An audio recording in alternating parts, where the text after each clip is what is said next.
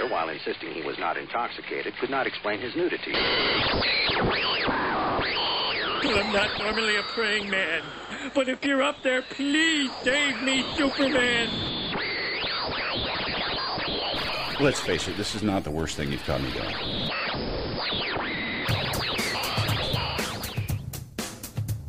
Hi, welcome to the Crisis on Infinite Midlives podcast. I'm Rob. I'm Amanda. Every week, I, I sit here and just wait to see what you're going to throw on your own introduction. And the day's going to come where it's some perverse form of space lust that I don't even know what that's going to sound like. I know that this is a an audio uh, format, so nobody just watched me look at you as though I was a dog hearing an odd noise when Well, you said that. I mean, you put such emotion into the "I'm Amanda" that it, it, I'm just. I'm just so happy to be here. It's just one of these things that uh, eventually you're going to have to go out into weird places to keep it up, or experiment with serious narcotics. I like Plan B. I'm Amanda, and the walls are bleeding. Can't stop my hands from shaking. well, that's because of yesterday. we are taping this later than usual on Sunday because since we've done so many comic conventions over the last several weeks, this is the first weekend where we realized, wow, we really don't have a whole lot going on. The, yeah, we had all this free time yesterday, so we started drinking Yeah, it was a- early. yeah, it, it was a choice early in the day of okay, I can go upstairs and I can you know bag and board some books and keep clearing out the room to make it an honest to god studio, or we can go to our local bar and start drinking at two o'clock and then go on a John Carpenter Blu-ray binge for the entire evening, drinking steadily through the entire thing. Seemed like a good idea while we were doing it. Oh, it was an excellent fucking idea. I regret nothing. I, I couldn't say that at ten o'clock this morning, but right now I regret nothing. It's all right. We eventually slept most of it off. A little Mexican food fixes a wealth of sins, and It uh, does, as do the fine pale ales I'm drinking right now to chase away the last of it.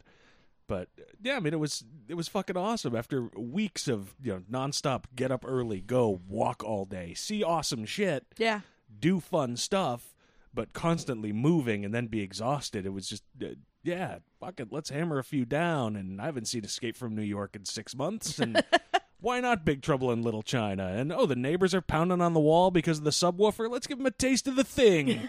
it's eleven o'clock. Fuck them. Parker, the office mascot, was upset by the Carpenter Marathon. Oh, he He he, fled upstairs. he hates the Blu-ray sound.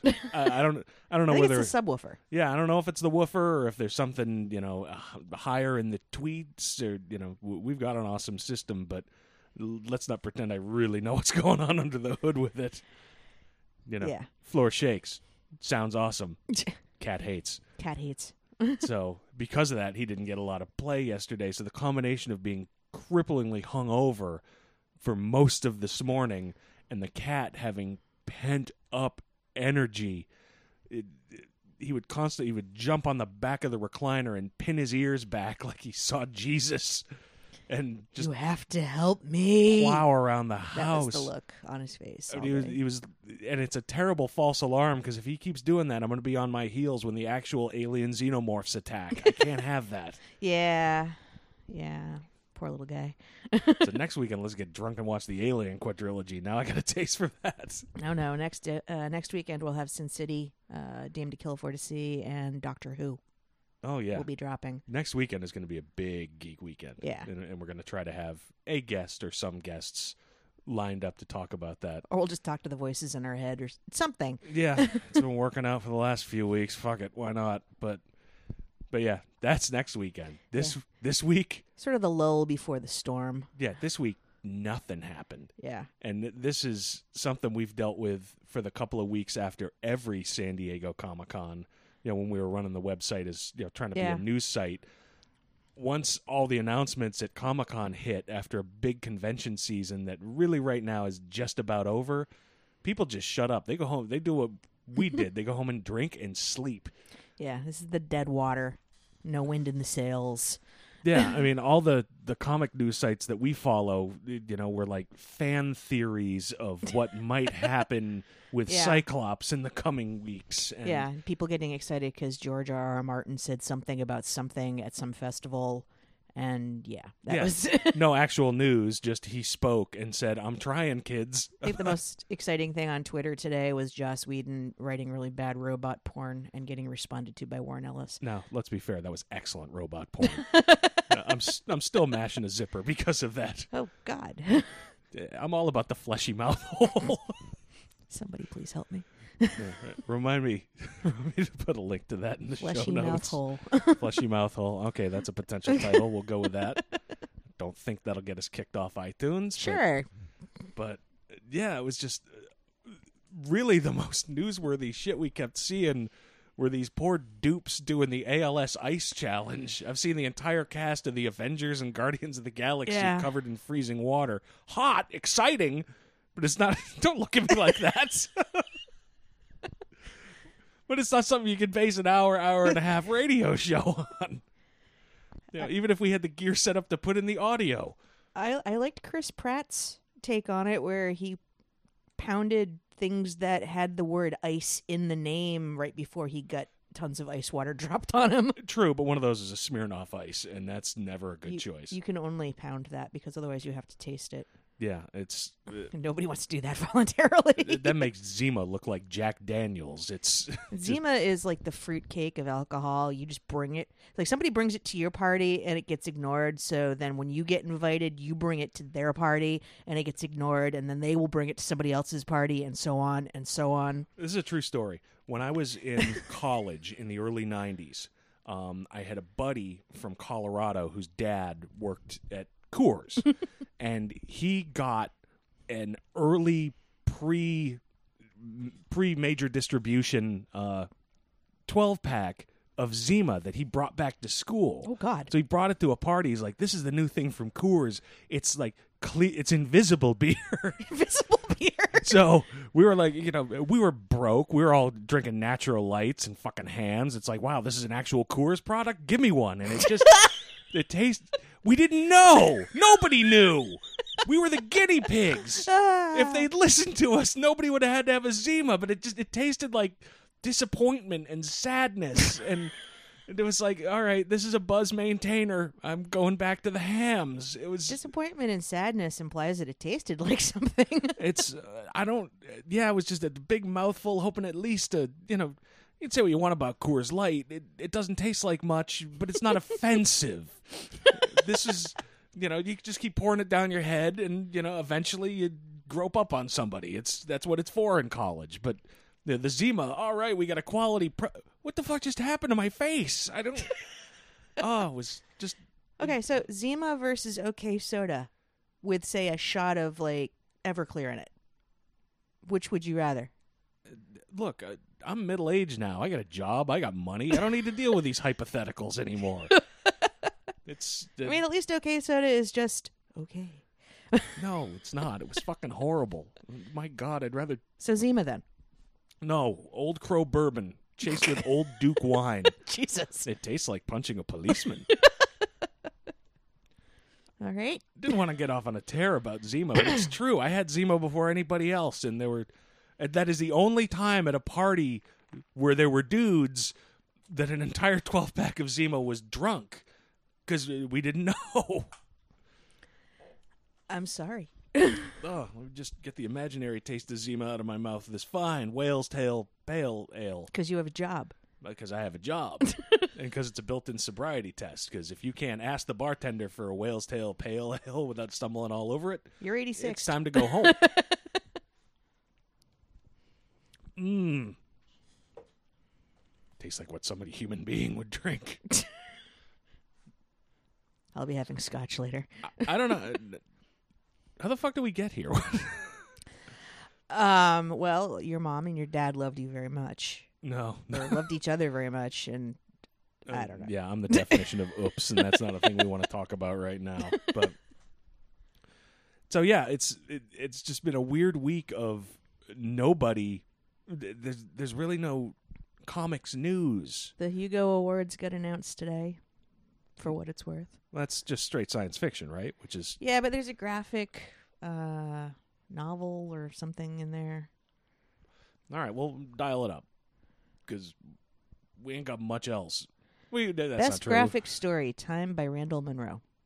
I don't even know what that is. Yes, yeah, I, yeah. That, you know, they they always. Some of us just want our superhero. Games punch-ups. of Game of Thrones, Rains of Castamere beat out um, Doctor Who um, for what? for best. Uh, where is it? Best dramatic presentation short form. It was going up against the Doctor Who anniversary episode Day of the Doctor and Orphan Black's variation under domestication. Okay, I could make arguments for any of those. Yeah, and you know the thing is, I feel a little bad because I feel like Orphan Black is is always the bridesmaid. I mean, in this case, at least it got a nomination. I mean, it it did uh, overall show quality. uh, I wouldn't put it up there with Game of Thrones. I mean, that show lives and dies by It's a different- Tatiana. Yeah, I will never remember her Masl- last name. uh, Maslany, sure. something. like, but yeah, uh, she's fucking genius at it. I mean, she's playing five, six, eight characters at once. Yeah, And while I question that trans character uh, only because I'm not sure. Uh, did- yeah, play a trans character who just happens to have long hair, and it seemed like yeah. It, it, was more just for the sake of look, everything, everything is possible. Yeah, and certainly she played it well. yeah, I Yeah. couldn't have done that. I couldn't play any single one of those characters, including the dude. So, and I have a ponytail and a beard. Gotta fuck that up. So, uh, yeah, I mean, based on that performance, that show's killer. It's always fun to watch. Yeah. you know that one I, yeah, I'd put between Doctor Who and, and Game of Thrones, and honestly, just based on production value, it- yeah, it ain't 1970s Doctor Who where it's you know we turned a shoebox into a robot, uh, but. Game of Thrones is operating on, on HBO level money. I think K nine they at least managed to find like a, a case of beer or something and cover it in tinfoil. I, I think. It must have been because if it was Zima, it would have been a lot heavier. Because nobody would have drunk that shit. It's not like uh, K9 was particularly aerodynamic. Um, I, I, you know, I think it's one of those things though. You throw any show up against any other show on HBO, you just are going to run into problems. They've got more money to hire better writers and more production value overall. Yeah, absolutely. It's it's been that way since at least the Sopranos. Yeah. So Um, and Gravity got best dramatic presentation long form. Okay, does it say what it was up against? See, I don't. We don't pay a lot of attention to the Hugos because we certainly read science fiction, but I get so many goddamn comic books these days. That's ninety percent of what I read. I will, I will, as we are talking, try to see what I can dig up. But, uh, Okay, because uh, yeah, I keep meaning to subscribe to like Asimov's Science Fiction Digest on my Nook, but it's one of those things they would stack up just like the fifty other books in there. Oh, that's a good sign when the first thing that shows up when you Google it or know the Hugo nominations weren't rigged. Was on Scalzi's blog. Yes, John Scalzi. If you're not familiar, science fiction. I read his stuff. I'm looking forward to Lock In coming out. Uh, But this isn't a list though, so it doesn't help me. Yeah. Clearly, we were not prepared to talk about the Hugos. It was just sort of uh, that's that's how light it was. Here's here's a thing. Okay, yeah. we can we can mention that right now, real quick. Off the. This is what happens when you when you do a show live to tape. Shit comes up. Yes, yes. Um, So it doesn't say what it was up against. eh, But congratulations to all of you that won a Hugo Award. You're awesome, and I can't write, so good job. that's that's not true. It's like me. I I can write. Just nothing with characters or plot or st- dick jokes. I can handle dick jokes. That's about my speed. So, but yeah, the only other thing we really saw that was of any kind of note is you know some more details are coming out about Marvel's next event. Last event's not over yet. Original Sin seven of eight just came out this week, but we're already talking about uh, Axis. So, uh, yeah, it's uh, Amanda is still frantically trying to dial up who was who was nominated for what. Yeah, uh, Let it ride. I'm letting it ride. Screw it. Close it.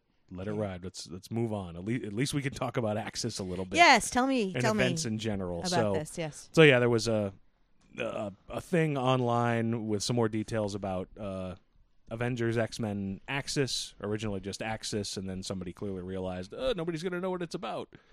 Wait, but there's an A and an X in it. I know, and it's Marvel. It's not that friggin' hard. And boy, if only they had the ability to put pictures. Will there be the- Cyclops? Uh, Of course, there's going to be Cyclops because why not fuck things up with Broody, a character nobody awful likes? Cyclops. yes, apparently there will be Cyclops. I'm sure this will be used as the as the uh, attempt to redeem him after being a dick and killing Charles Xavier for like the 14th time. I think he's been dead longer than alive at this point. Yeah. But so yeah, the the big reveal on this one uh, is up to a point. It's going to be the Red Skull using Xavier's brain to and various other things to flip characters' motivations. The the short form is turn good guys into bad guys and bad guys into good guys. Well, we'll, we'll get to that in a minute. No, wait, wait. Are you saying that there's it's it's cheekily named, it's Axis, and we've got like Nazi dude Red Skull as our big bad? See, I hadn't even thought that far into Oh it. my god. It's like history repeating itself in the comics. I feel so beaten about the head and neck with events from both these guys. It's hard for me to get whipped up one way or the other to look I all think that deeply. I think Captain America is going to be significant. That's what I think. Bullshit. That's stupid, and you're stupid I think for we saying might see it. Bucky. It's it's possible. I hear Magneto might have something to do. oh god. But no, apparently, uh, yeah, there's going to be uh, this thing called the inversion, and it's going to be uh, everybody gets their alignment twisted around. So it's not as simple as you know Captain America, you know, starts punching Obama, but Wait, so so Captain America might not be lawful good alignment. He might be like like lawful neutral or something. if it's a complete flip, I imagine he'd be chaotic evil, assuming it's that kind of alignment. I want to see chaotic good, just capriciously. Wee! Justice for everyone. he goes merrily skipping about. free justice.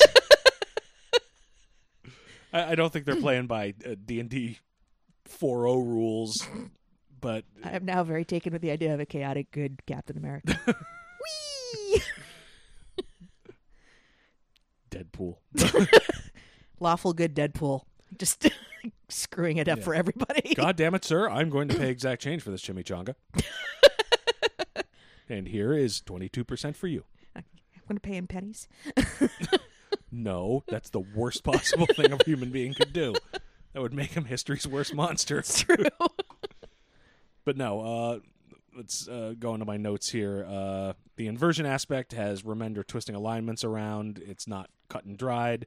Uh, the quote is Loki, who's somewhat of his center point. It twisted certain aspects of his character, um, but it's about specific alignments that are reverted, uh, as opposed to, like it says, it being as simple as good guy versus bad guy. So, kind of, we have some of that going on already in the latest original sin whatever Nick Fury whispered to Thor made him unworthy. So now, you know, he's the unworthy f- Thor. Yeah, and we don't know what he whispered. That bastard. Yeah. Saw your mama's titties. Like, Yeah. no, no, I can't unsee them. Oh, I'm unworthy. Go to lemonparty.com. oh, Jesus.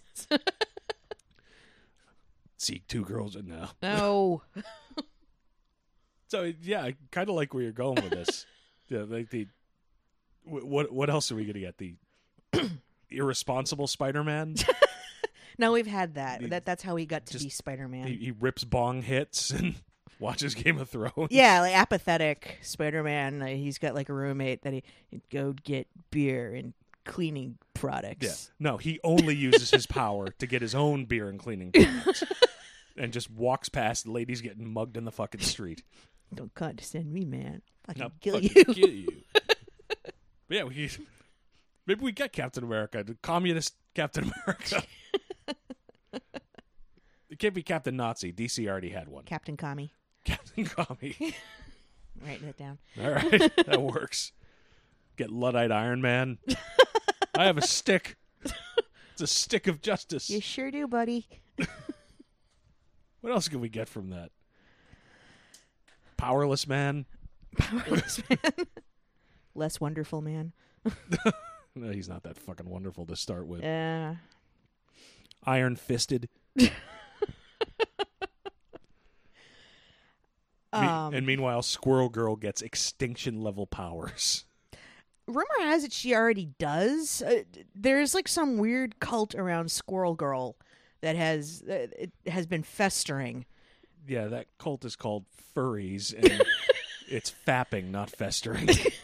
Well, they they began to fap on the internet extra hard when it was revealed that recently um, Marvel put in to incorporate her trademark so that nobody else can use that for something, and it it, it could be as minor as Squirrel Girl will be showing up in the Netflix uh, Luke Cage thing because we know she's the babysitter for for Luke and Jessica's kid yeah.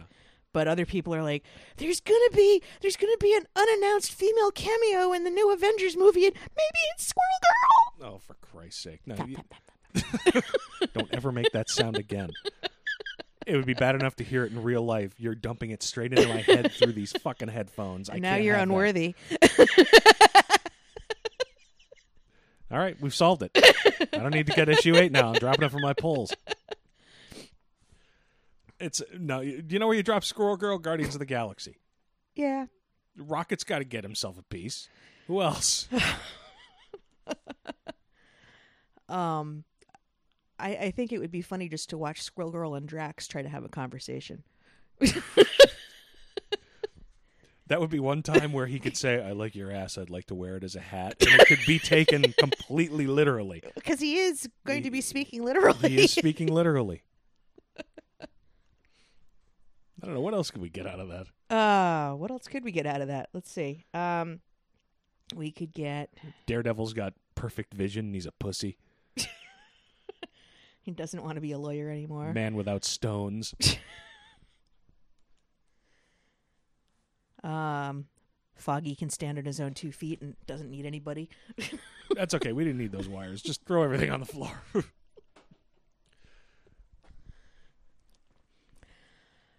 Um, Luke, Yeah. Luke Cage has to get a straight job he, he has a straight job. He's leading the mighty Avengers. In I'm like an enjoying that. office with a cubicle. Oh, that won't work. Jesus Christ. You, you said changing alignments and and changing it up, so Doctor Normal. uh, that would be boring. He just runs a pill mill. How many oxys you want? Four thousand. Great. Get out of here.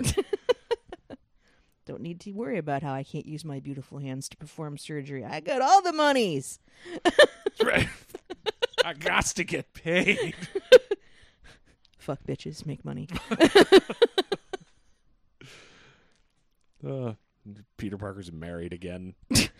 No, no, no. That'll be the one the one step they won't take. Yeah, because I mean that's the other thing. The, the all this is going on this event. We've already seen Spider Man flipped when he was uh, uh, Doc Ock. yeah. Now they just brought him back.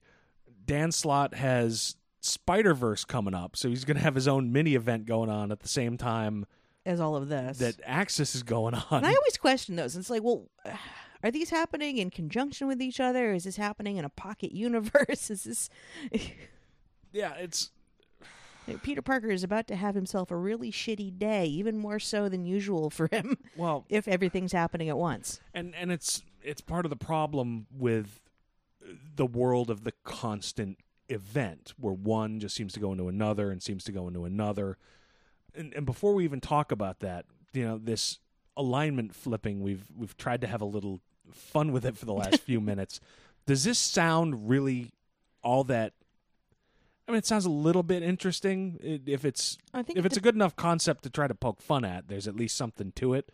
You know, it's it's not enough for me to go. Nah, I don't care at all. But we just came out of DC having an alternate version of the Justice League that's evil. Yeah. As we speak, they're doing Future's End, which is all fucked up and twisted versions of. Well, I mean, I think it makes sense to do it in this fashion um, because it, it's sort of in the Remender weird science fiction Captain America pantheon of characters wheelhouse, which he's been playing with. Yeah, You know, it, and for some people that's been more successful than than for others. Um, I mean, there's 800 other ways they could have done this. They could have gone to like Universe uh, 619 or something, or yeah. I mean, Marvel doesn't do very much with whatever version of the multiverse they have, but yeah, it could have easily been an Elseworlds kind of thing. Yeah. Um, and they've already they already kind of alluded to that sort of thing with some of the stuff that was going on um, with Secret Avengers, where they were taking on the Justice League analogs and whatever book that That's New Avengers. New yeah. Avengers. I'm sorry. Um, so it's not like they haven't gone there. Yeah, but it's it feels like a concept that, uh, particularly on the other side of the fence at DC, has been well explored. yeah, Um, you can certainly do interesting things with it, and this is the kind of thing where I'd be more interested in the aftermath. You know, Yeah. yeah. Peter Parker after he's done four months worth of bong hits, I think if you're gonna go with like irresponsible slacker character as like a flip in alignment, you, you end up doing that to Black Panther. I'm just gonna walk away from my country. I'm just gonna yeah, I'm just gonna keep walking. gonna buy me some scratch tickets. I don't need you people. Um, it, but at the, I, I guess it, it's all going to be in, as with any story, the execution. Um, you know, how far will Remender be willing to take it, and how much sense will it make in the context of of whatever story he's trying to tell? I mean, we've already had an, to a certain degree, en- enough characters who have acted seemingly um, out of sorts with how they would typically act without even having the excuse of mind control.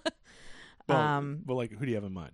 well, I mean, I'm I'm going to take it as far back as Civil War. We had a lot of characters who acted completely out of character for no reason other than to like move stories along. Well, and yeah, and that was a significant significant problem that required yet another event and a Skrull invasion and yeah, one Yeah. or two surgical interventions to get Tony Stark at least right. Yeah, so at the very least, they have their as a cop out, you know, mechanical um excuse for why this is happening.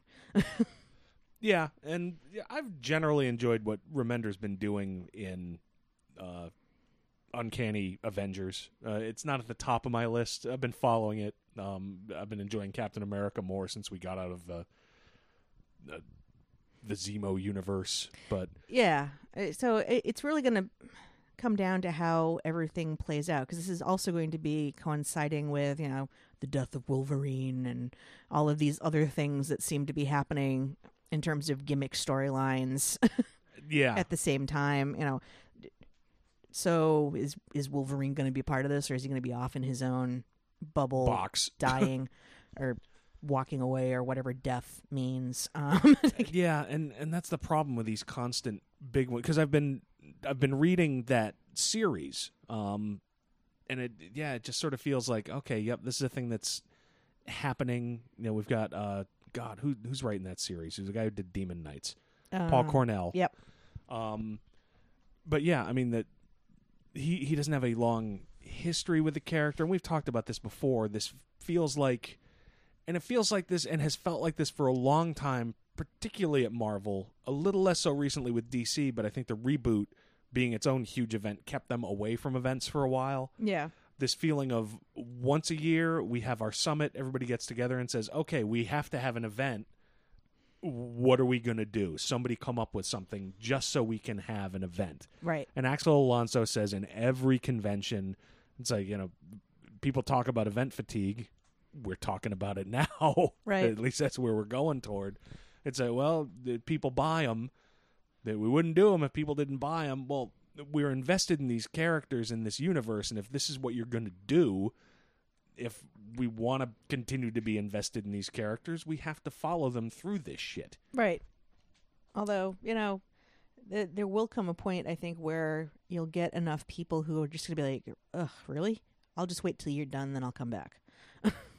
But But it's never done, is the problem. It's one event leading into another event, into another.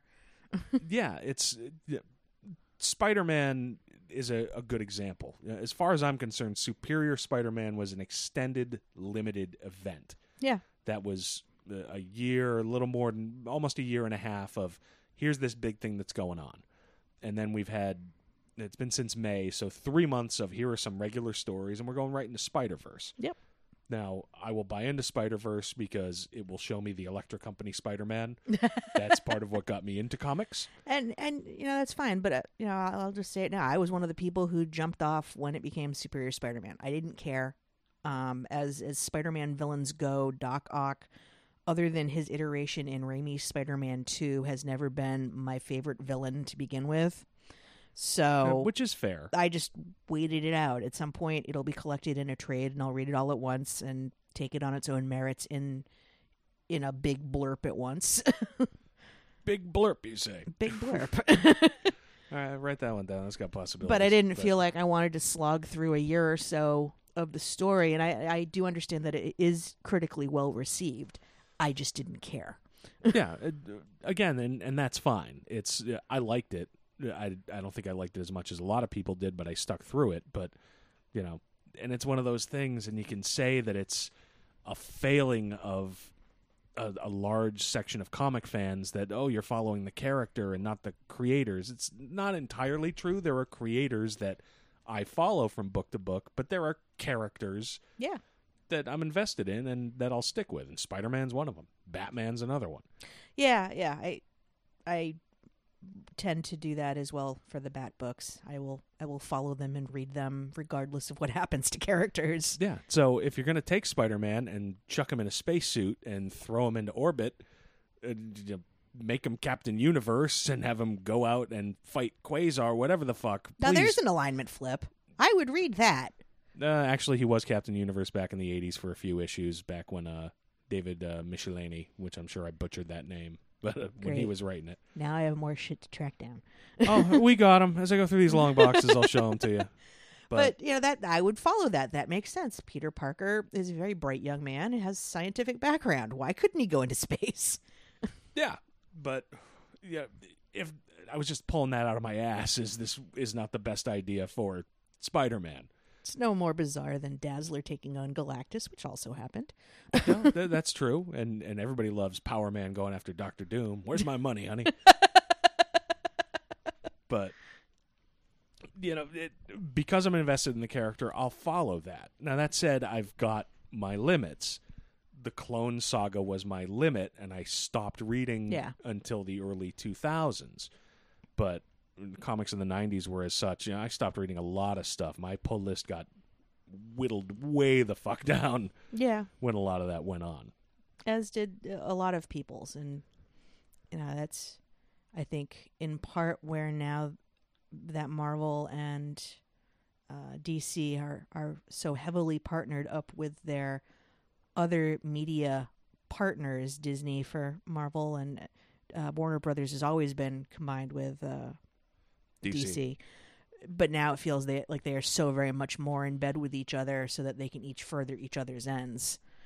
Oh. That you're not going to have that much of a misstep as you had in the 90s.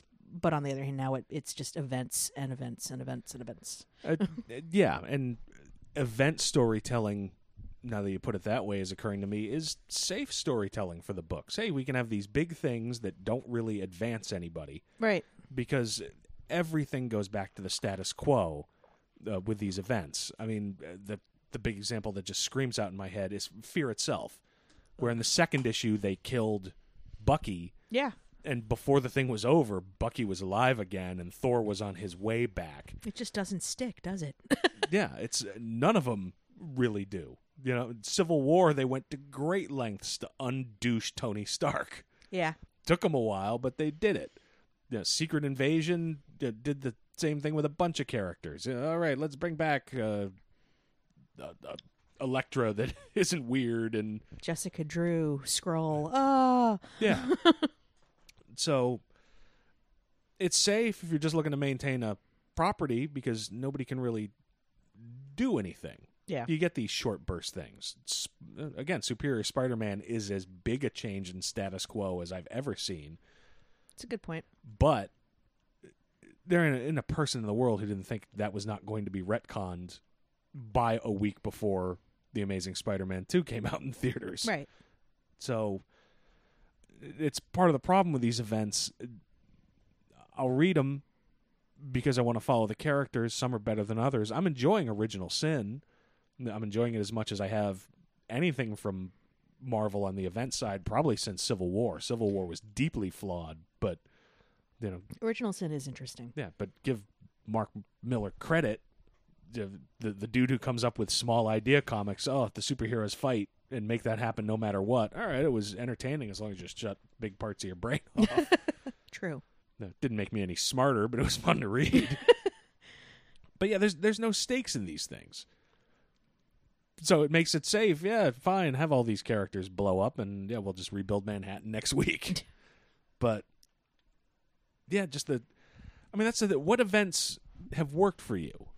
What events have worked for me? I mean, the only event that has utterly worked that I will still read, it's like, yep, that had stakes, and I'm glad I read it. Was Crisis on Infinite Earths, where it really brought everybody in. It brought everybody in. It Yeah. brought almost the entirety of DC history in, and the stakes were legitimate.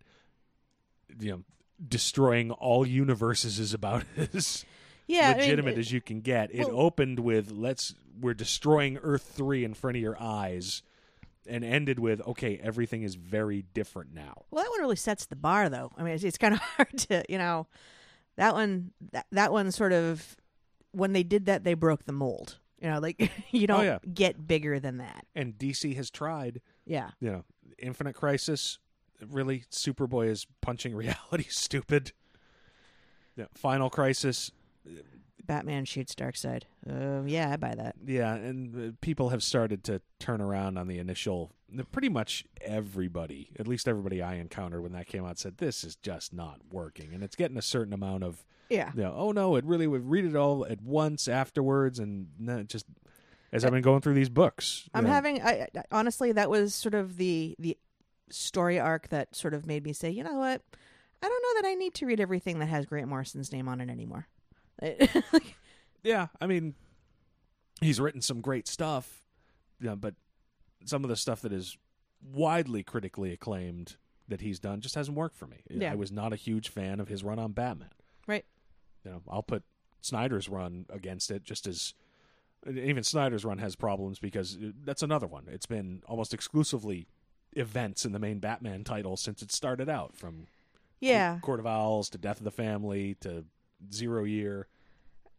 at at the very least though he's managed to keep a, a general level of quality in the story so it's not it doesn't necessarily feel like it's dragged on and on mostly Mostly Zero Year. It was zero year i could have done without Uh, it it was generally pretty good, but yeah, I think I don't think it needed to be as long as it was. yeah Um, it certainly didn't thrill me the way Court of Owls and Death of the Family were really. They locked me in for those. yeah those were tight Zero Year, it, I read it. It was enjoyable. I'm ready to move on to something else. well the problem with zero year in general though is there's already so many people who have taken on origin stories Yeah, that's true. It's yeah, it, it ain't gonna get any better than Frank Miller's Year One. Yeah. it just isn't. it's you're you're really setting yourself up in a way and, and I think that's part of why, and maybe it's just being a particular age, but part of why Grant Morrison's run didn't work for me was he was going back and embracing a lot of that '60s weird Silver Age Yeah. stuff. That you know, being 43, which means I was a teenager when Dark Knight Returns came out. That was everything we hated. There was a whole panel on that when we were at San Diego that Yeah. talked about why they wanted to get away from that specifically. Yeah, Um, and you know, being older, I recognize there is a certain amount of merit to those years of Batman. They were a product of their times, but And that, I think, you know, Morrison's run with that opened things up. Otherwise, you wouldn't have Allred's Batman 66. Um, yeah, which also is not Well, it's, it's not for us. There, There's apparently a segment of the population that likes that kind of kitschy, goofy Batman. And, you know, more power to him. Great. and that's fine. It- Yeah. uh, look, I've said repeatedly on this show, not every book has to be for me. Right. It's good for comics. If you're just appealing to me, you're making a terrible mistake because I'm a busted human being and I only have so much money. So if somebody's run on that can create create that niche book for those readers, that's great. But then that gets back to the whole argument of then there's stuff that you have to slog through while it's in the mainstream of the continuity until they get done with it Yeah. and something new can happen. Yep. And it's I keep meaning to go back and say, fine, I'll get the trades and let me go through it in one big shot and see if it does more for me than big it blurp? did. Big blurp. Big fucking blurp. The biggest blurp you ever seen, baby. I'm Irish. That's not true. But but uh, yeah, it's it, it's just not a run that really worked for me. Yeah, that said, as big a mind fuck as it is, I'll stand by the Invisibles. I enjoyed Seven Soldiers of Victory. I I like a lot of Morrison stuff. I'm looking forward to Multiversity. I'm not. I mean, I'm, I I don't really have an opinion. It'll be there. I'll I'll probably read it when they collect it into a trade. Well, and we can certainly get it that way. But uh, so, all right, now we've gone through a bunch of shit. Now this didn't work. This didn't work. This didn't work. I um I know a lot of people had difficulty with Identity Crisis. I liked it. Yeah, uh, I'll. We may be in the minority on that one, but it definitely was dark as hell. Yeah. It definitely colored DC books for the next five or six years. Yep. Maybe it colored them dark to the point where that's why Dan DiDio said, "All right, you know what? We need to blow up the world to do this, you know, to make things a little different." That said, still pretty fucking dark. I mean, I've been the all the Superman issues have been he's turning into Doomsday and wants to kill. That's Superman. That's pretty fucking dark for Superman. It is pretty dark. It's yeah. So you know, and all the stuff with Wonder Woman and being tied to the gods, and you've been reading that. I haven't, but there's a lot of darkness even after. Right. No. Um but I I liked it as a character study. It was upsetting in some ways to to see what they did with some fairly beloved characters and how they they blew that up. Um you know, killing elongated man and Sue Dibney and all Yeah. that. Um Oh, and Firestorm, one Yeah. of my childhood favorites. It's oh, and, and he just sort of went. That's the one thing I probably didn't like. It's like, all right, you just killed Firestorm for the sake of killing him to show that the stakes are high. And uh, all right, I think they were pretty high when Sue Dibney is raped and murdered. The Yeah. first issue of the book. Yeah. Um, but I think overall it it was you know they had some stones to tell that story. It was Well, yeah, and it, it put a little logic behind, you know, some of those Justice League stories. They were name checking of, oh, we'll just go in and change their memories. You know, we're from Justice League of America in the '70s when I was reading it. I remember them from when I was a kid, a Yeah. little kid, but now why does Doctor Light seem to be like a complete and absolute wuss at certain times? yeah, and yeah, just the idea that there were real life consequences to that, in, insofar as comic books try to be more realistic since Yeah. the '80s. and if you're Batman and you discover this is happening in your backyard, what do you do? yeah No, it's I, I get why people there are people who a lot of people who legitimately hate it i get that um but i was willing to take it as you know, okay this is an individual story. You can almost elseworlds it if you want to. Yeah. you know because uh, for good or ill nobody was doing shit with firestorm at the time. Nobody was doing shit with the elongated man at the time. Nobody's doing anything with the atom at the time. Th- this is all true. Um, on the other hand, though, it did very much, and we touched on this, change the tone to, and people bitch about grim gritty, yeah. But you know, it sells. I there's a portion of us who who like that because we want the stories to not necessarily be, you know, fluffy comic book stories. We're in this for a character study. yeah, Um, and like I said, not every book has to be for every person. There are Right. certain just fun books I like. Yeah, I, I tend not to like Silver Agey stuff. I you know, I did a review at this point two or three years ago, the first issue of Brubaker's Winter Soldier, yeah, where there's a gorilla with a machine gun. there's a huge portion of comicdom would be like, yeah, gorilla with a machine gun. I'm like, really? The tone of this book coming out of Brubaker's Captain America, this assassin trying to find his identity and his way after having been Captain America, and you, you gorilla with a fucking machine gun. It's not the right. But monkeys are funny. monkeys are funny. I can live a long and fulfilling life without seeing Gorilla Grodd in a Flash comic ever again. It's there's True. Silver Agey stuff doesn't work for me. How sad is that? Like the only place where Gorilla Grodd legitimately works is on Justice League Unlimited. Yeah. yeah, but everything works on Justice League Unlimited. Just it's saying. that fucking good. So but so yeah, it's man that comes through the microphone. Don't worry, Sorry. Amanda's just having a big plow of something probably alcoholic. But It's got lime and ginger in it. It has to be good for me, right? yeah, sure. and bourbon. but but yeah, the the silver agey kind of stuff just has has never worked for me. So because of that, I didn't really have a problem with. I'm fine with that particular story being dark. A certain amount of darkness in the DC comics that came after. You can make a strong argument that it went too far with the rise of Arsenal and Cry for Justice. Although that's so overblown, even that I have a soft spot for. Yeah, I think I feel like I have to go back and reread it because as I was reading it, I had sort of a knee jerk. Eh, I'm not buying it, although I love the art. Love the art. Yeah, Um, Which one is this? Identity? Not Cry for Justice. Oh yeah, the the art was excellent. Um, And they they had like extended uh, Starman Pantheon characters through Wh- there. and that goes a long way with me, and that probably helped with my having a soft spot for it. Yeah. Um, I've not read it all the way through in a long time, although as I've been cataloging our collection, I've been oh, all right. Here's an issue and go through. Yeah, it it's overblown, and you know you want to talk about people acting out of character in Civil War. True. There were significant problems with that in Cry Ollie. for Justice. yeah, um, but So, all right, there's there's the question. If even if you're not digging an event while it's happening, does time change all things? You know, uh, on an infinite timeline with an infinite number of readers, sure it does. You know, people who are late 20s, early 30s now who didn't have to deal with all through their childhood, you know, oh, you read Batman, you're a fag.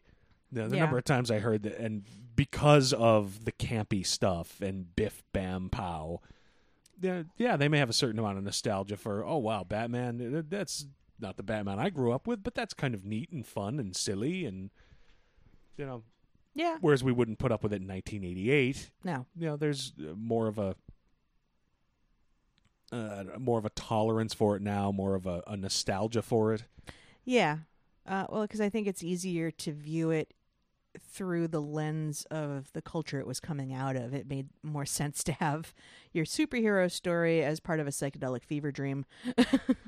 Yeah, that's probably as good a description of the Batman 66 show as anything else. yeah than you know than anything else i mean also consider you know in a in a couple of years after that you've got the rise of your spider-man in the electric company series and if that's not acid for children to teach them how to read Yeah, and, and certainly an overall grim and gritty tone going in everything nobody wants. Because another No. place where Spider-Man, now that you mention it, started to fall down was in the wake of Watchmen and Dark Knight. There was a stretch that really started probably with Kraven's Last Hunt, oh yeah um, where it went really dark. And I'll stand by Kraven's Last Hunt as That's a killer story. one of my favorite spider-man stories but within a couple of years, he was, you know, I am the spider. It's uh, dude. No. You're peter parker Yeah, you're a gork from Queens, my friend. You know, wheat wheat cakes. You Yeah. know, yes, we we can handle certain stories of darkness, and we should. That's where Gwen Stacy's death comes from, and those kind of things pack a wallop in a book that is a little bit more lighthearted. But my God, if you're just yeah you're Um, not spawn settle down Nobody should have to be Spawn. Nobody. So yeah, on, an infinite timeline, there's going to be a certain amount of you know, people will look back on things at certain times more fondly or with less tolerance. Yeah. But, you know, ev- not every book is for everybody. And sometimes there will be a resurgence in a particular type of story or particular style of art. You know, Rob Liefeld had a little renaissance again, uh, you know, a few years back, and, and his characters came back into various Well, states of publishing. it's because he gave them to other people. True, but still, you know, not everything is for everybody, but they did well. Like the- the Supreme title did very well. You know, I wish Glory had a, lo- a longer run. yeah, no, and that's true. And events certainly can be viewed through that eye. I mean, part of the problem is also events really aren't that old. I mean, they started with Yeah. Contest of Champions, and I think that was 83 or 84. True. So um, in the history of time, 30 Yeah. years of events, 32 years of events Yeah. almost. so it's, no, and I, I can't really look back on Contest of Champions with too much joy. I mean, that's the thing. I suppose it's the thing to always look back, you know, oh, events.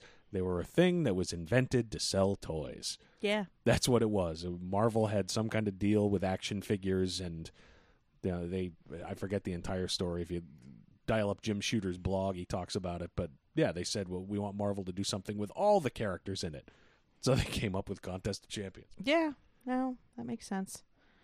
I mean, and I think what will happen ultimately is the events that really don't hit and stick in the popular consciousness, regardless of how many books they sell, those are the ones that will fall away or be retconned out.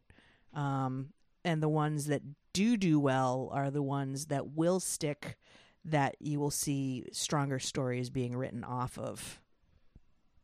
Yeah, but even that gets dicey because initially everybody writes stories off of them, even though the events sort of fall away. I mean, has anything happened out of Fear itself?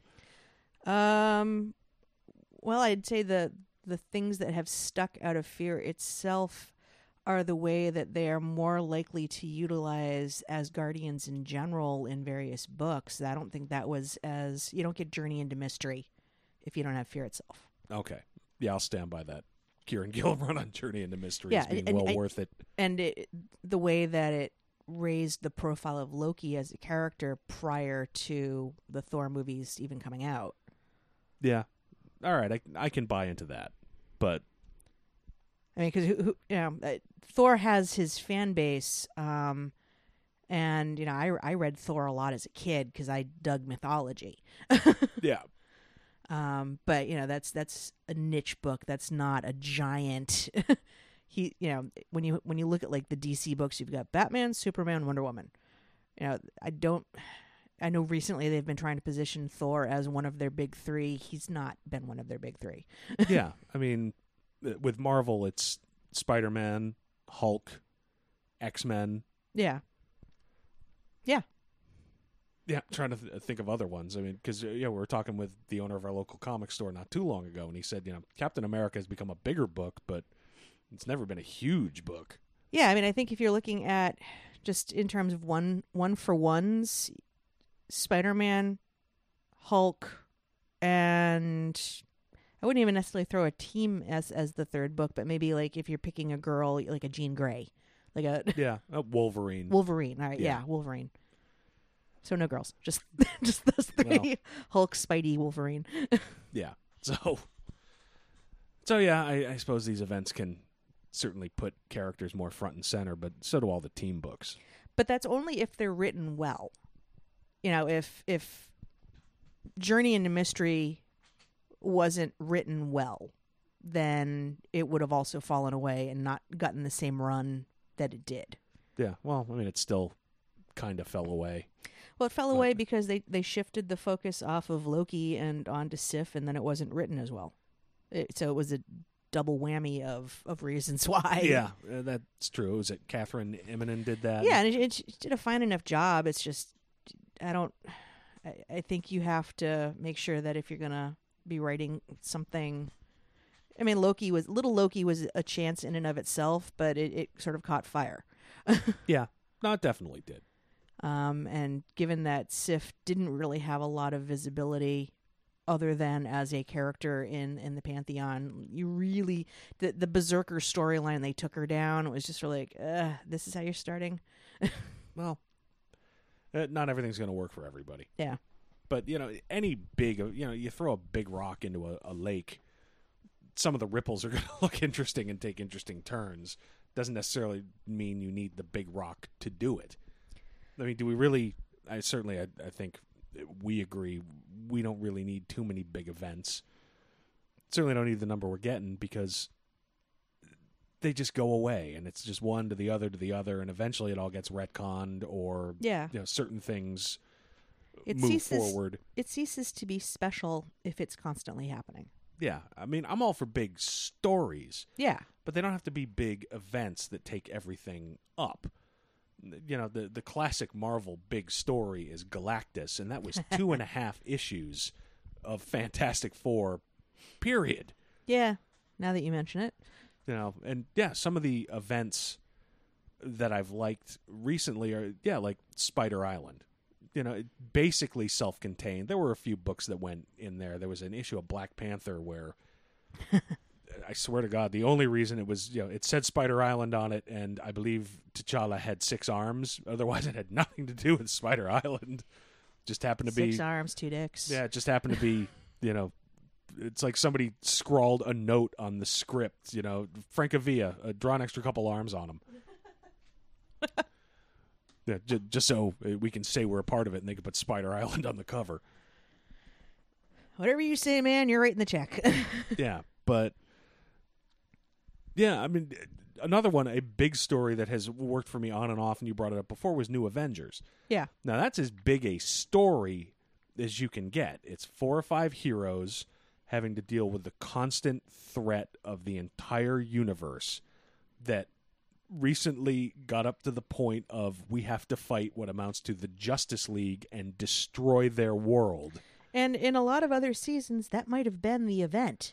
Yeah. That's that's yeah, that's universe level destruction. Yeah, but it's it's one title. It's a huge story, but that's all I have to read to get it. Yeah. I mean, you know, are there smaller events that you might want to see, or, or what? Any smaller events that you like? Smaller events that I like. Um It's a good question.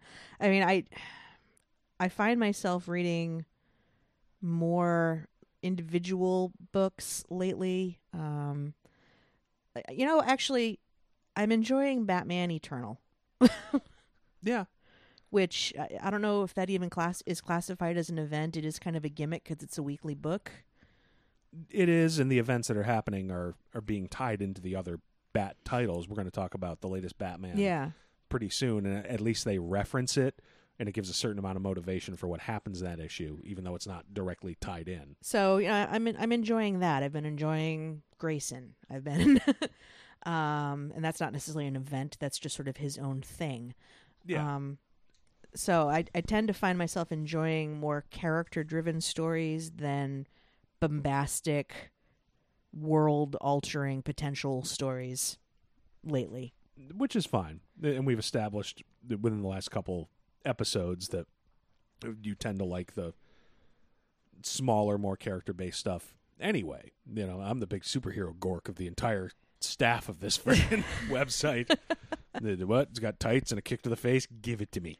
Well, you know, that being said, you know, I I I've recently um, had a chance to start to catch up with Valiant's Quantum and Woody, because I brought home the first trade from from Comic Con uh, over in Boston a couple weeks back, Yeah, and a couple weeks or a week? A week last week. last week. Good lord, It, it seems so long. it, it's been a rough, physically a rough month for us.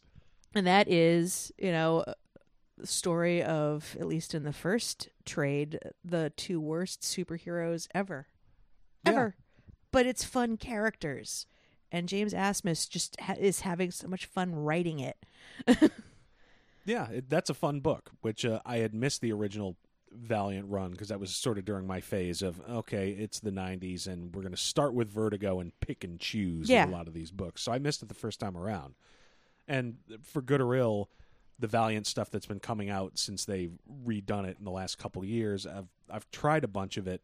None of it's bad per se, but none of it's really hooked me in. So I missed Quantum and Woody when it first yeah. i mean we tried like archer and armstrong and it was eh. Yeah, and X-O Manowar and uh, I picked up- Bloodshot and picked up harbinger um i feel like i need to give that another try like, it, it was good but then i get distracted by like life yeah, no, and, and it happens. And I never read a lot of the Valiant comics, like I said in the '90s, so I don't have any history with any of these characters to be psyched about. But you know, as superhero books go, Quantum and Woody, I like it. Not necessarily because it's a superhero book, but because the characters are fucking hysterical.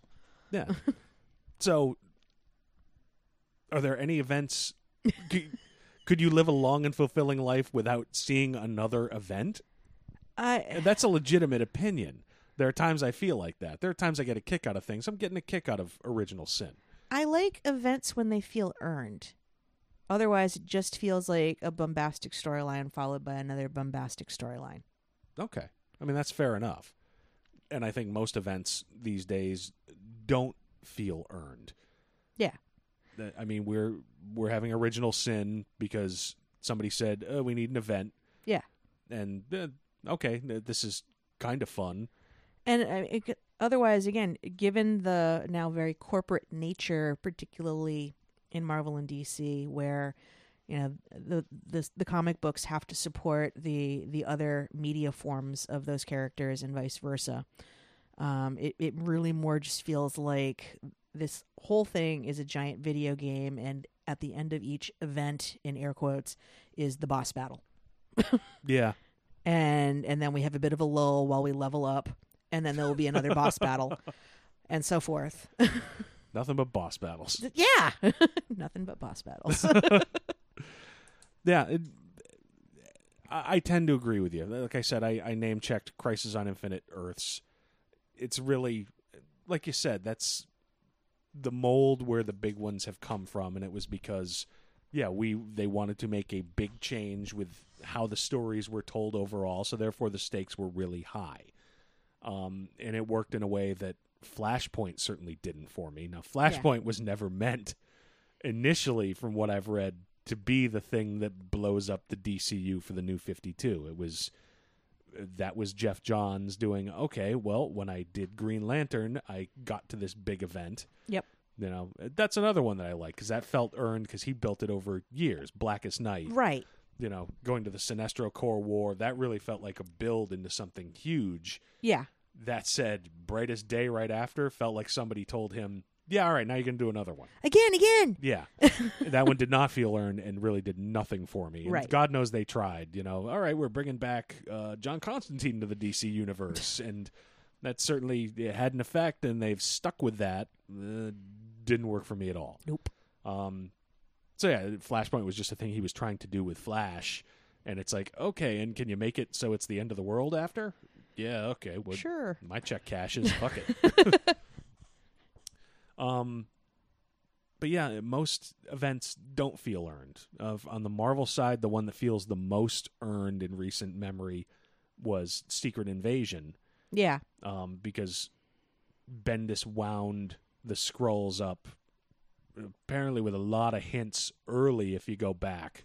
Um, and there was some time after that first reveal of Elektra as a Skrull, and that was a real wallop moment Yeah. that was a all right where the fuck did this come from yeah, so that leading up to secret invasion but again even that one afterwards it's like okay and now we go right into dark reign and Yep. right into siege and right into and that was shit was supposed to stop with the heroic age Yeah. and then not too long after the heroic age the shit just started ramping up again Yeah. Yeah. Um so again, now it it really just feels like these are these are levels in their video game. Yeah. And you don't necessarily have a sense that the stakes are are high and insurmountable because at the end of the arc the good guys are going to win. There may be something that they have to spend some time doing surgery around because they fucked something up. Yeah. But uh, there's no there's no stakes. There'll be another event right after that somebody will be resurrected somebody will die somebody will be you know shuttled off for a Yeah. while and the then we can probably close it with this. The best, most recent example was after Avengers versus X Men. Cyclops is a villain. Yeah. Charles Xavier is dead. A bunch of the X Men are on Cyclops' side. The X Men are completely fucked. Yep. Compare comparatively, they're on different teams. Hell, Jean Grey's dead. She's been dead for a long time, but what do we do? Why don't we just bring the original X Men forward in time, and then we can just do a reset with these characters, and they, we just have them. Yeah. I'm sorry. Did you want to play with Jean Grey in your sandbox? I could just buy you the action figure. Yeah, Like- and and I like Bendis. I've been reading all new X Men, but it that just felt like a oh well, all right, well why don't we just start over? Yeah. So yes, we still have Dark Cyclops that I'm sure will be dealt with in Axis, but uh, no, we need to have a nice Cyclops Now we around. have we have Boy Scout, you know, Ramrod up his ass Cyclops. He's still there. Yeah. Mean, Jesus, all these shows how events don't even stick to you.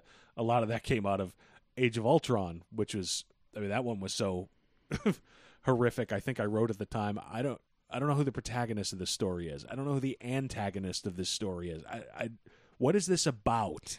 I would argue that um Avengers Disassembled leading into like M Day was more of an event where shit got fucked up and it's like, all right, well this was interesting. Yeah, that it took them a while to write their way out of. So they didn't necessarily have event, event, event, event. It was we we've got a yeah. Uh, well, and that sort of also came out of left field because Bendis got Avengers. I don't think Avengers was selling very well at the time. Bendis was still relatively new at Marvel. Yep. And he just decided, all right, I'm just, you know, he did what everybody on the schoolyard wants to do. You know who should be in the Avengers? Spider Man and Wolverine. Well, he did a big story to make that happen. It pissed a lot of people off, but it led to some interesting shit and it had real fallout for a while. yeah. Because with that, you know, you, you get Layla Miller. You, Yeah. But again, that one was self contained to the Avengers. right. So, But again, like that's an example of an event that worked for me because it's like, wow, how do you? Yeah, but it's one of the smaller events, you know, longer in page count because decompressed storytelling is decompressed storytelling. It's the way it is right now, whether you like it or not. But it was Yep. one title, oh, oh, um, big story, relatively small playground. again, uh, big event, relatively small playground because it's contained to a character or title. Um, Planet Hulk, World War Hulk, all of that. Definitely Planet Hulk, World War Hulk. They tried to make big. I had such high hopes for that, and it was yeah. just sort of well, uh, all right. That was World War Hulk was less successful than Planet Hulk, but I loved the hell out of Planet Hulk. That was awesome. Yeah, that was. Yeah, and you could. You know, a lot of people complain, and the first thing when I heard about it was you know, it's just the fucking Jarella story from Bill Mantlo that I read when I was a kid. But So what? yeah, no, it was, it was fun. Worked. Yeah.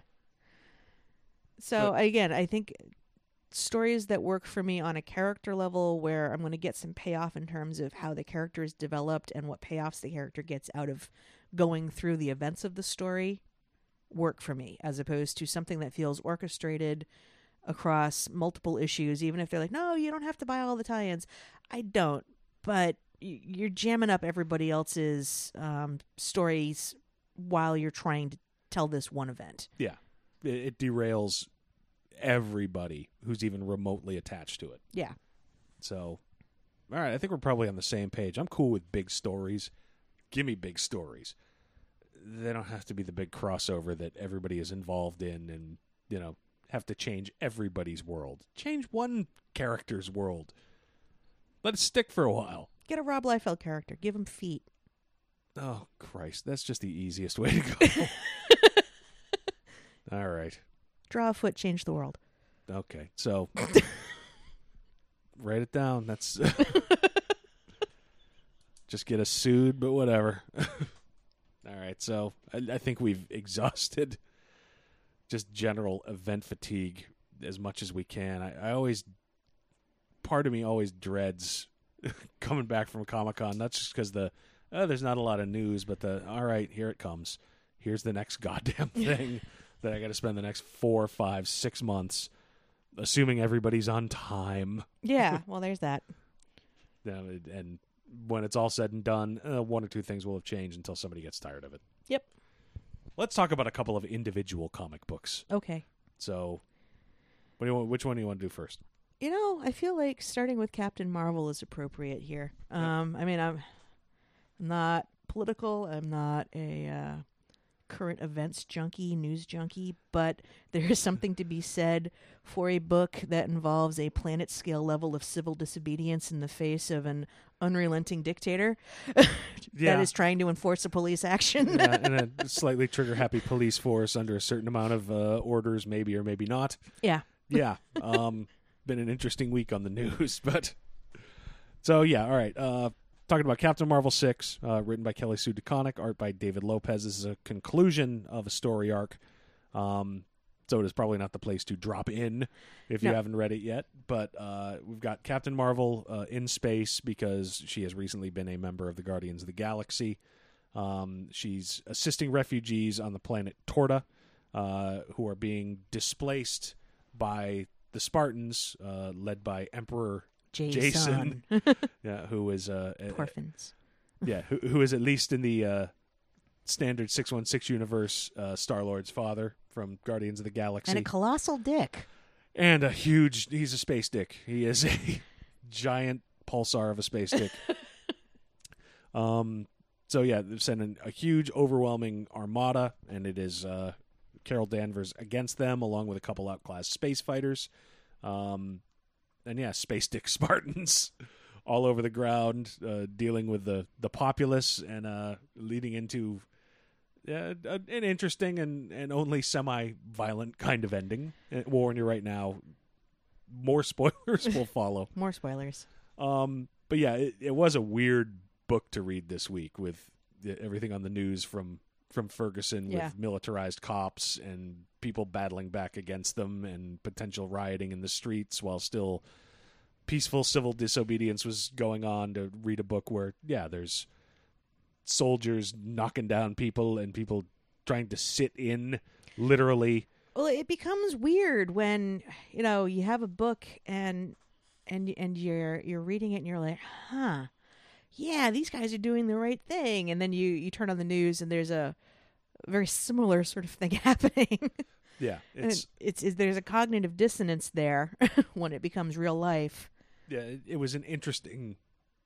Purely by coincidence, this book came out this week Yeah. with this going on, but uh, it was an interesting read, given that, uh, and it carried a little more weight Yeah. because of it, purely by coincidence. But I don't think there's vibranium mines in Ferguson. if there are, we're going in there. We're going to rule with an iron fucking fist. But, but um, yeah, there's a lot of stuff going on in this book. It bounced around a lot, and I think it did it fairly effectively between Carol trying to deal with the Armada and the uh, president trying to deal with Marvel and still try to deal with uh, Jason while people are dealing with the cops and the cops are ready Yeah. to fight back. Yeah, there's a whole street level storyline going on. yeah, so it's it's all over the place, but it all works together. It didn't feel fragmented or Yep. you know, oh, you're trying to do too much with this. It it all worked well together, and you know, the people who were supposed to be sympathetic were definitely sympathetic. You know, uh, the one thing with this, it's clearly one sided. You know, Yeah. Jason is a space dick. And he's established this in multiple books now. yes, and his people are clearly went through a difficult interview process with a background check to make sure that they too are space dicks. yeah. So Yeah, he, he went out of his way to find all of the space dicks. exactly, He- he subjected them to Like there was more than like a Craigslist kind of, are you a space dick? Would Yeah. you like to work for other space dicks? no. He, he went through problem solving exercises to make sure that you know. Let me give you an example. If there are you know this many spaceships and we need to. Uh, split up this many theoretical resources, and as long as the dude got to truncheon at the end of it, then he was hired. Yeah, That- yeah. There, there was a set of words that, the, as long as they they could tick those off in the interview. Yeah, the excessive violence, truncheon, and tased taint really are the keys to getting a sweet gig with Emperor Jason. yeah, that's how you get the bennies. Don't think he went through Kelly Services for this. It, it's possible. They, they may have a hired goon section. It's hard to tell. Kelly International Space Dick Yeah, Services. the- Jason wants his people to have enough agency to tase the taint when they feel they need to, but not so much that they start to think uh, maybe it's time for a soft touch. Would you like to see the universe tase some taint? Call Emperor Jason. Meet interesting taints and tase them. oh Jesus! So yeah, it's this is very clearly a good guy, bad guy space opera, and uh, with stuff working from Joe Blow on the street to interstellar war and tactics, and it all just hung together really well. It's not perfect. There was one point where I sure was going to go off the rails. It was where, in one panel, uh, Carol is in space dealing with the Armada, and she has an internal dialogue that says, "There's one thing I can offer these people," and I'm like, "Oh Jesus Christ! Don't say hope! Don't say hope. Sweet hope! release of death. For God's sake, don't say hope!" But to be fair, she didn't say hope, but it was I read that completely differently. Sweet release of death. yeah. Well, then believe me, she would have been aiming in a whole different direction. but, but I mean, yeah, it's it was just a good, satisfying superhero book, you know, with clearly delineated helpless people and bad bad guys, and a hero trying to help the helpless and stick it to the man Yeah. you know and uh, yeah i mean art wise, Lopez's stuff it, it was pretty simple.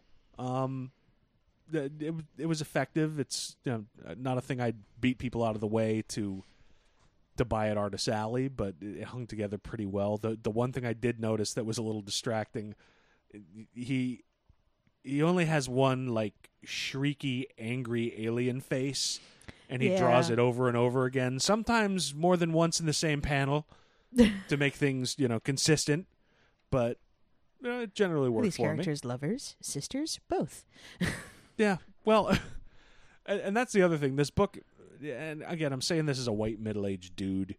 This book has come a long way for me because when it uh, in the first series uh, that came out a year or two ago, it, it really didn't connect with me because it felt at the time like DeConnick was really amping up. You know, this is about girl power, and it was a story where she went back in time, and it was all her Yeah. heroes and To- female pilots. To the point where even I was like, I'm not reading this. yeah, it's. I continue to read it. I'm like, "All right, this is fine, but I, you're really hitting it on the head, and I get what you're trying to do, and hey, that's fine. Um, and this issue certainly was not lacking for strong female characters.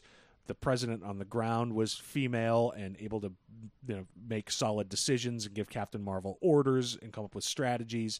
The fighter pilots were fe- This Yeah. is nothing but strong female characters but it was just all in support of just a solid, fun space opera where the the person who needs to be metaphorically kicked in the nuts gets kicked in the nuts. Well, yeah, and honestly, I don't think he necessarily, at least for me, and, and I'm reading this as as a, a white female. Um, I didn't at any point in this feel like, huh, there's a lot of chicks in this book. it just happens to be the crew that that Carol is running with. Yeah, it's it, everything felt organic. Yeah, Um, and it's this title has felt that way for a while. The, like I said, the first arc in particular felt like, all right, you're really whacking me with a message here. yeah. Well, and also, it, I fell off reading that just because it got into the time travel thing with World War II, and I just could give two shits. I, I just yeah, I, I stuck with it through Yeah. that, and but it was not long after that it became much more of a straight ahead. It, it went into she was losing her powers for a while. Yep. Um, but she spent a ton of time with Spider Woman. Um, which is a good pair up. They they they are well foiled to each other. yeah, but it, it became just good character work, and everything was about. It, it started to feel. It felt more everything is about the story Yeah, as opposed to that first arc felt like uh, this is about the message. yeah, you know, when the story's good, uh, the message is there if you want it or not. And, and I thought this was solid. yeah. No, I, what I appreciate about this book is again, she DeConnick has done a nice job of outfitting um, Carol with a cast of characters that hangs together organically and advances the story. It's where I come back to say when I'm reading Wonder Woman, where I'm like, why isn't this book about Wonder Woman? Yeah, it's about everybody except Wonder Woman. yeah, no, that's true, and it's part of why I I dropped out of that really fast. I know a lot of people like Azzarello's work on that just doesn't work. It's, it's a great story if you want to read about the Greek gods. It doesn't. It, it could be about any character other than Wonder Woman. yeah, Um, but I think Captain Marvel here, um, which is one of the things I liked about um, Keatinge's run on Glory, it's the same thing. They put together a cast of characters, and it's about the titular character, but the the supporting characters do their jobs well without taking away focus. yeah. It's that was about the story, and anything else was ancillary if you wanted it or not. Yeah. and I feel that way about this book. It's become uh, definitely toward the top of my pulls. Yeah, I'm I'm really enjoying it, and yeah, god damn it, that space dickhead coming. Yes. You know, and, and the way it was resolved was with remarkably little violence, Yeah. which was kind of interesting. You know, when you've got you know, Captain Mar- Marvel identifies as a soldier, as a warrior, and not too many people got killed in this in the face of an, Yeah. it- an armada. she followed orders. She she went in and she took out a mine rather than you know taking a bunch of lives. Yeah, no, it was it was an interesting solution to this whole thing. I I really enjoyed this issue. Good work, Kelly Sue DeConnick Yes, and David Lopez. and David Lopez. So, all right, we said we were going to talk about it. Let's talk the latest Batman, Yes, the uh, first Batman after Zero Year. Which is a appears to be a one and done, self-contained Yeah, story. This is uh, Batman 34. Uh, the story was by Scott Snyder and Gerry uh, Duggan. Duggan. Uh, actual script was by Duggan, uh, with art by Matteo uh, Scalera. Yep. Um, so not Greg Capullo on this one, but the dude's been doing month after month of zero year. He needs a break just like anybody. but uh, so yeah, this uh, was a one and done. Um, so taking place in current Batman continuity. Uh, Batman suspects there's a killer preying on Dos- Dr. Leslie Thompson's patients. Yep. Uh, this is Gotham City, so there is. um, we've got a dude killing people. Uh, guy is a grave digger at Gotham's Potter's Field, so his mo is dump his victims on top of a freshly dug grave with a coffin in it, fill it in. Nobody knows anybody's missing. Um, so yeah, with everything happening in Gotham, because like uh, I said earlier on in the show, this acknowledges some of the stuff happening in uh, Batman Eternal Yep. with uh, Jim Gordon being imprisoned. Uh, Batman decides, okay, I can't solve everything going on in this city right now, but by God, I, I can get- catch one fucking killer Yeah. tonight. You get this one guy. Yeah. So, yeah. Um, So it's it's the conceit is this particular serial killer um, doesn't want to be a flates and tights kind of guy. He doesn't want to be the Joker. He doesn't want to, you know, tell riddles and leave weird calling cards. He just wants to kill people and and take pleasure in doing that because that's that's his thing. yeah. Just a um, good blue collar working class psycho. And and he just wants to be left to the shadows. Um, now it begs the question then, why would you go after the patients of of Dr. Leslie Thompson, who's got Yes. a well known relationship with Batman? It's kind of like saying, I only want a little bit of attention. Yeah. Just just enough. Well, uh, the, honestly, the reason behind that was this is a one and done. Yeah. You've got to have certain things in place. You know, I'm just saying. yeah. So it was an interesting kind of departure. I mean, the the killer flat out at one point, when confronted by Batman, says, "No, you're not supposed to notice me. You're not supposed to notice any of us who aren't running around, yeah. you know, cackling and chucking Fish bombs. Joker fish. Yeah. so, um, yeah, one of the things I liked about this, this is a detective story. It's not the best detective story in the world, but it's not a Batman kicking ass story. So it really focused on the detective pieces, you know. right. Um, Yeah, like he was able to to point out to the killer, "No, I know you're dropping the bodies in Potter's Field because of the mud on your shoes."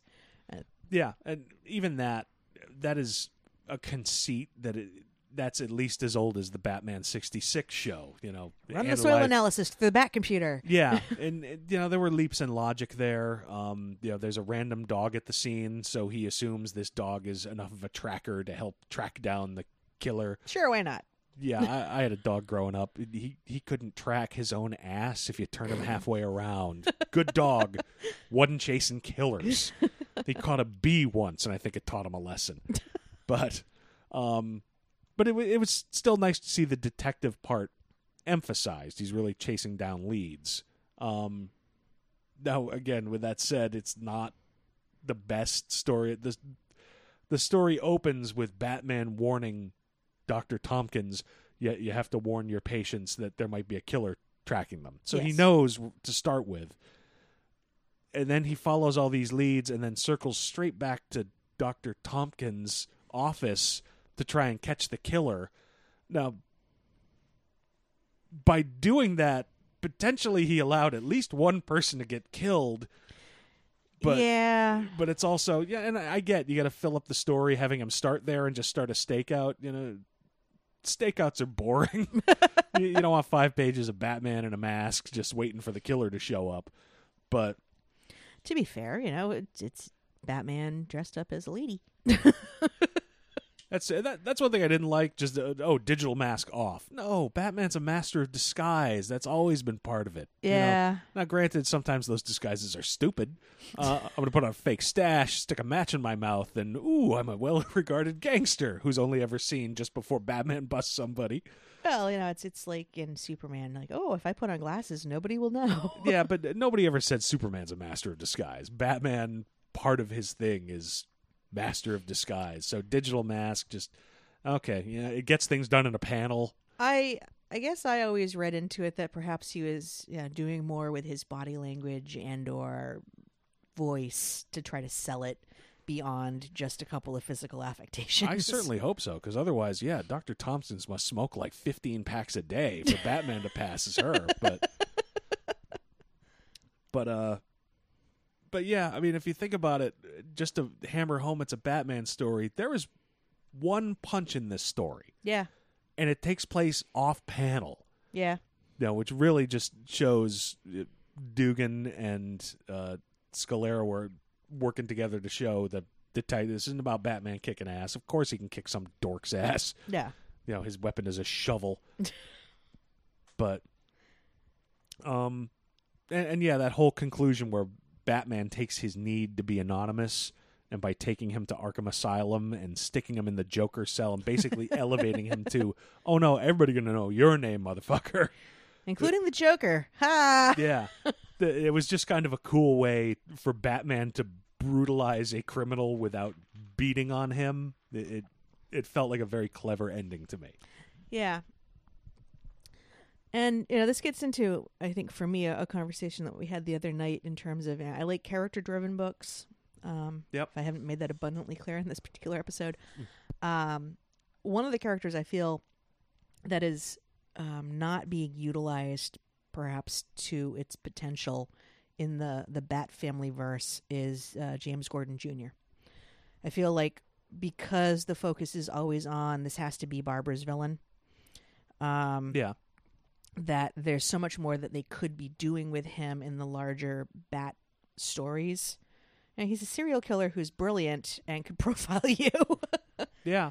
um, who has the potential to also be able to work quietly in the shadows. And you know, for a while they stuck him on Suicide Squad, um, idolizing Waller, Yeah. Well, and then that kind of went away.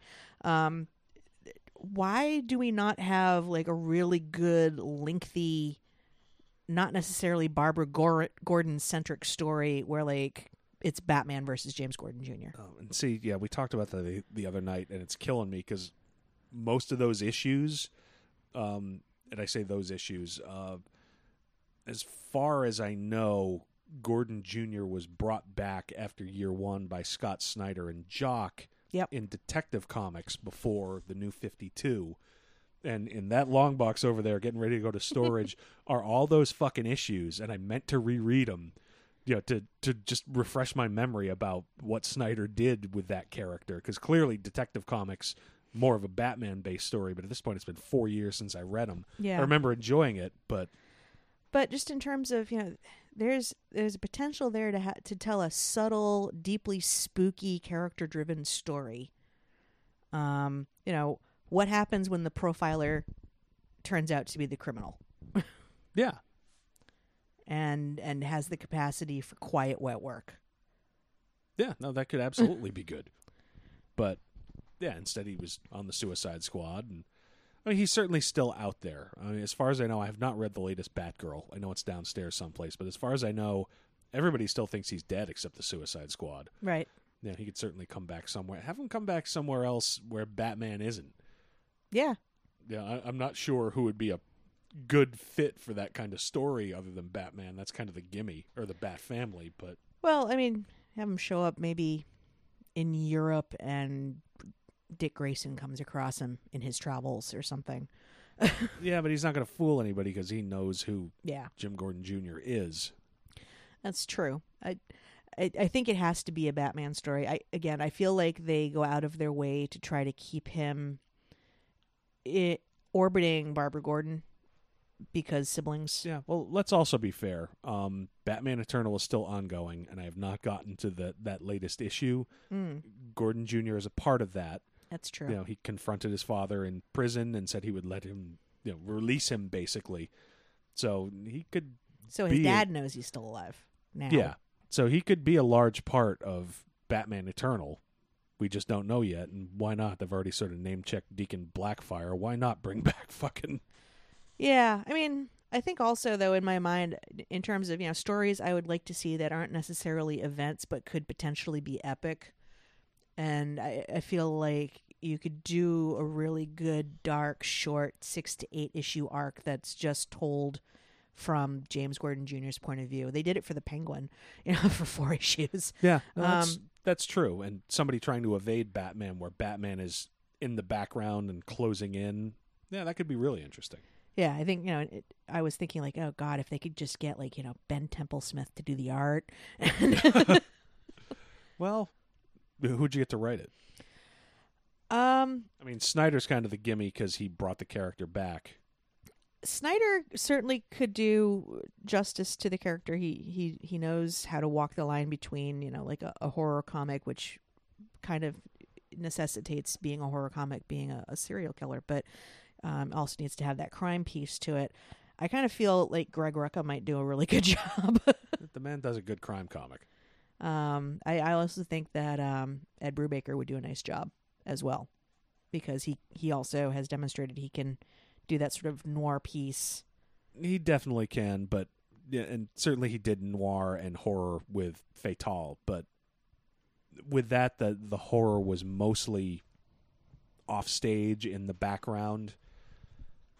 You know, with the older gods, you- don't show them up front. Yeah. It's, it's, so you you show the horror coming in from the edges to focus directly on the killer. Kyle Higgins also might do a nice job with it, honestly, That's true. because he he does a really nice job getting in a character's head Yeah, he and he's finding a way to make it personal. Yeah, you and I agree. He's done the best Deathstroke probably in the last ten years. Yeah. So eh, I could see that.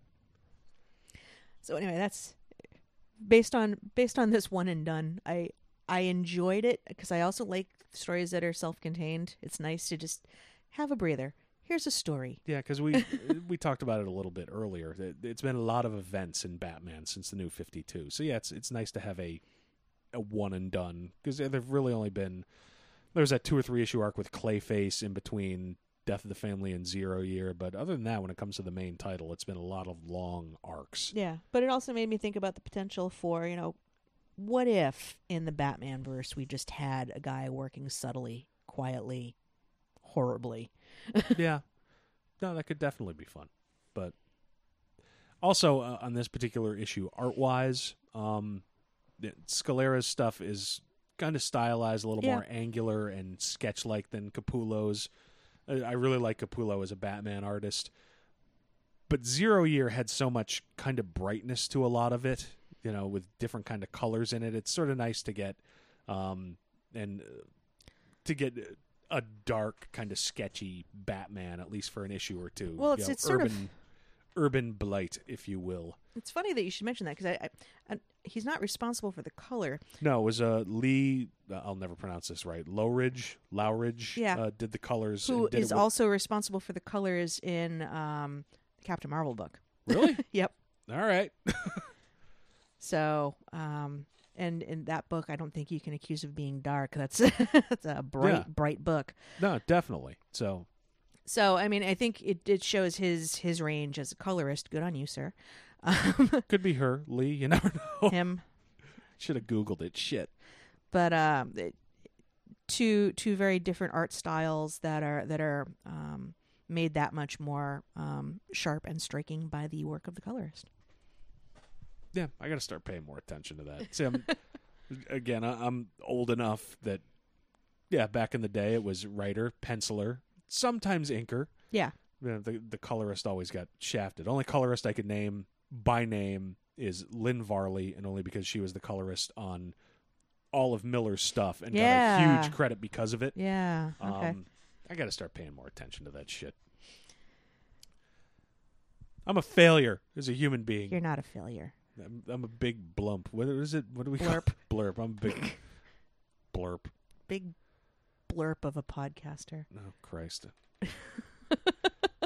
We've descended into insulting ourselves with words that don't exist. It's time to wrap it. Oh Jesus, yeah. We're It's an, Miller time. we're in an hour and a half. It is time to stick a pin in this. So, yes, thank you uh, for listening. You can uh, find us at our uh, home website, crisisoninfinitemidlives.com. Uh, you can email us at crisisoninfinitemidlives at gmail.com. Uh, we are on Twitter. We are I never remember the Twitter handle. I just at pressed the Infinite button. Midlife.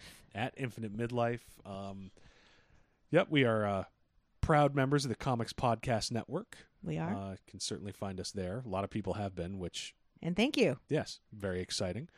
Uh, and we're in all the usual shitholes. We're on iTunes. You'll If- be seeing us in all the old familiar shitholes. Yes, but if if you found us on one of those, uh, yeah, do us a favor, yeah, chuck us a review, um, yeah, give us a rating. Uh, we're very clearly making this up as we go along, Yep. so it'd be nice to hear what you think works and what you think doesn't. the entire show is not productive feedback for us, but Please be specific with your insults. yes, so. And yes, hopefully in the coming weeks there will be more actual comics news that we can actually talk about. At the very least, there will be a comics movie that we can talk about next week. That's true. Next week should be pretty full, and hopefully we'll have a uh, a guest or two to break up our our stupid fucking voices. Our All big right. blurp of voices. Big blurb of voices. Jesus. All right, that's it. We're done. This has been the Crisis on Infinite Midlife Show, episode 30. I'm Rob. I'm Amanda. Thanks for listening, and uh, check you next time. And derp. Blurb. That's going to be on my fucking gravestone now. I know it. Blurp rhymes with derp. Christ, I need pills.